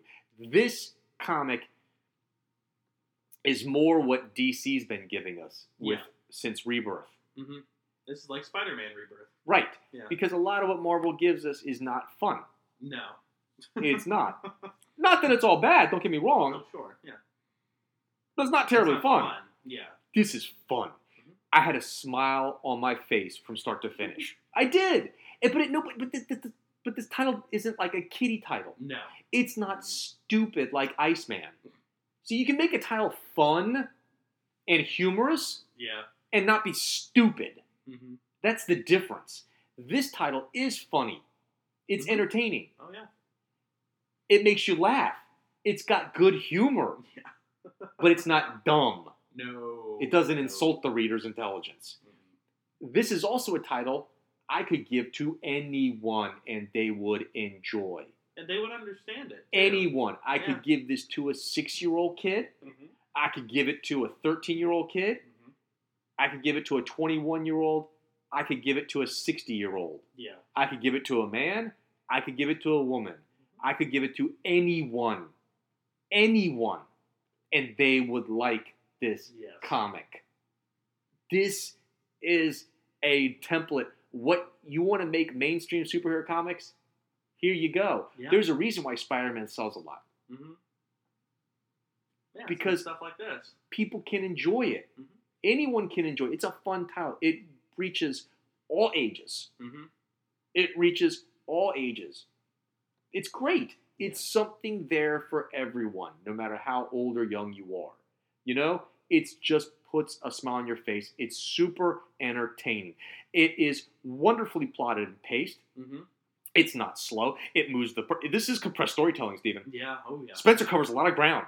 Mhm. And I appreciate it. You don't need to show me every little stinking moment. You know? Just get to it. yeah. Get to the good stuff. Get to the point. I don't need to see the bathroom breaks. Get to the good stuff. You know what I mean? I mean, I don't need to see Spider Man making the sandwich. Let me sh- just show me eating them. You know? Yeah, I mean, just go. get to the point. Yeah. And I and it's it's got tons of action. There's Mhm. tons of action. There's just page and page of it. You never go that far without some action Yeah. and it makes it a riveting read. But at the same time, it's a deep, despite the fact that there's lots of action and that it's fun Mhm. and humorous, there's also a lot of depth to it. Yeah. You get great character work. Mhm. The dichotomy between Peter and Spider Man and his two sides of his personality are really well done. There's a lot of depth and texture to Pete's character. hmm There's a lot for the reader to get invested in Yeah. to get emotionally invested in. There's plenty of depth to the story, so you can be funny and humorous and not be stupid and yeah. shallow. Spencer does it. He has great range.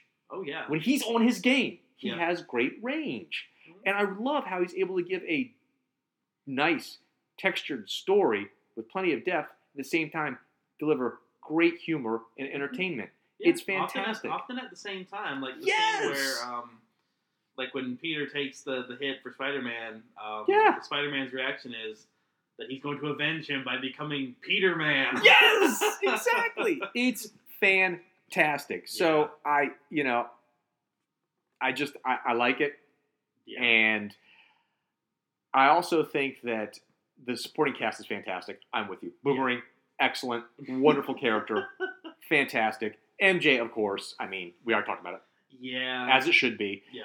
and. But come on, Yeah. Black Ant and Taskmaster. These two are great. You got to keep these two around. They're awesome. you They're so fantastic. And the generic blue mummy skull character, uh, I'll give Spencer some time to flesh him out. He might become interesting. Yeah. Uh, and Kraven, obviously, that that's that's the headliner. oh, of course. That's the headliner. Yeah. It's a fantastic character. That's the one that we're all interested in, Yeah. compelled to, to come back for Yeah. more about. Definitely. So, great, great ending to the first story arc. Uh, I think I think Spencer really is on his game. This he's on it. And Ryan Ottley, you know, when Ryan Ottley was the artist for Invincible back in the day when Invincible first came out. Yep. I always thought that Ryan Ottley. I was like, dude, this guy. Invincible always kind of reminded me of Spider Man. Yeah. Well, it's Spider Man and Superman, obviously. Yeah. I mean, clearly, he's a Superman type character, but he also had a lot of Spider Man elements to him as well. And I Mhm. always thought, man, Ottley could draw the hell out of some Spider Man. Yep, and, And it's great to see go. him on Spider Man. It's just fantastic. I'm really happy. Yeah. He, his style of art is perfect for a mainstream superhero comic. He does emotions well, he does cool action, it's nice, clean lines. It's just really good mainstream superhero artwork. Yep. Um, so, how would you grade out Amazing Spider Man number five? Um, I'm gonna give it straight nines. I Yeah. really, really, really like this. I'm, and honestly, or like playing the playing the Spider-Man game, reading this, and reading the Peter Parker the Spectacular Spider-Man. Like Yes. this is a good time to be a Spider-Man fan. Yes. it's all good. I I can't think of anything totally agree. right no, I great. totally agree. I'm gonna go a tad bit less than you, but almost the same. I can't be totally the same. I will go nine night girls out of ten for the writing. I'll go eight night girls out of ten for the art. Okay. Not that much difference. Nah, sure. sure. Fantastic comic. It definitely worth definitely worth reading. Yeah. Oh, Definitely worth reading. definitely. All right, my friend. Well, there you go. That wraps up this podcast. hmm Um, yeah, a little few more misses than hits with the comics that we selected. Yeah. But you know, hey, I think in general, I I'm feeling more positive about Marvel than I felt in a long time. Oh yeah. I feel In like a long time. yeah the the the fresh start has done has done some good stuff for him. Agreed. I think so that's good. I think Marvel is trending in the right direction. Yes. I'm, I'm finding more of their stuff to be uh, uh, enjoyable than ever before. I still think they're behind DC, to be honest. Oh yeah. I think DC really got a leg up with Rebirth. Yeah. Re- Really got a leg up Mhm. on Marvel. Rebirth was a real like line which like push everything in the right Yes. direction.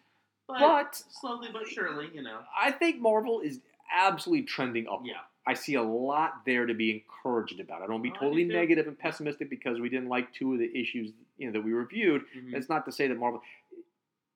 I think there's a lot. I think Marvel is realizing what they did wrong, and Yeah. they're working. I think they are working to try to fix it. And nothing, nothing's ever perfect, but I think they're. I think they're on their way. Yeah, it's it's fun to poke at them sometimes because Of they were on top for so Well, long. yeah, But- they're like the New York Yankees of the Yeah. comic world. So of course you're going to want to make fun of them and poke at them. That's what you do, right? But you know, I think they have done a, a they've done a good job, at least trying to. Like, even if we don't like everything, I like I feel like they're trying to um to go, you know, correct themselves. So it's like okay, I agree. that's that's I agree. I'm happy. Yes, I agree. I agree. All right, my friend. As always, uh, check us out, comicbookrevolution.com, if you want to read more of our reviews and see how Kevin disagrees with us totally. Oh, See Kevin's incorrect review. oh So no. I just said, That's- come on the podcast, Kevin, fight me. Oh, just- Kevin, I kid, Just- I kid. you just at reply Steven all day long now Oh, on Twitter. all right, my friends. Until next time, viva la revolucion.